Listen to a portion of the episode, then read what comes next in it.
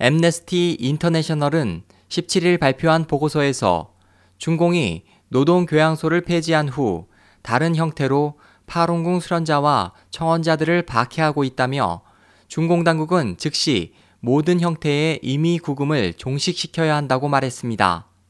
보고서는 정치적 활동이나 종교적 신념을 이유로 사람들을 박해하는 정책을 바꾸지 않은 것이 분명하다며 학대와 고문이 계속되고 있고 단지 다른 방식으로 이루어지고 있다고 밝혔습니다. 그 다른 방식은 소위 검은 감옥, 마약 중독 재활센터 및 세뇌센터 등으로 이어지고 있습니다.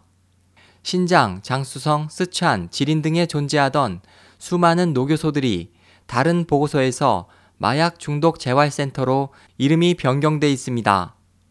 이곳들은 마약 재활과는 무관하며 불법 구금, 육체적인 학대, 과도한 노동을 통한 박해와 같은 노교소의 상황이 이어지고 있습니다.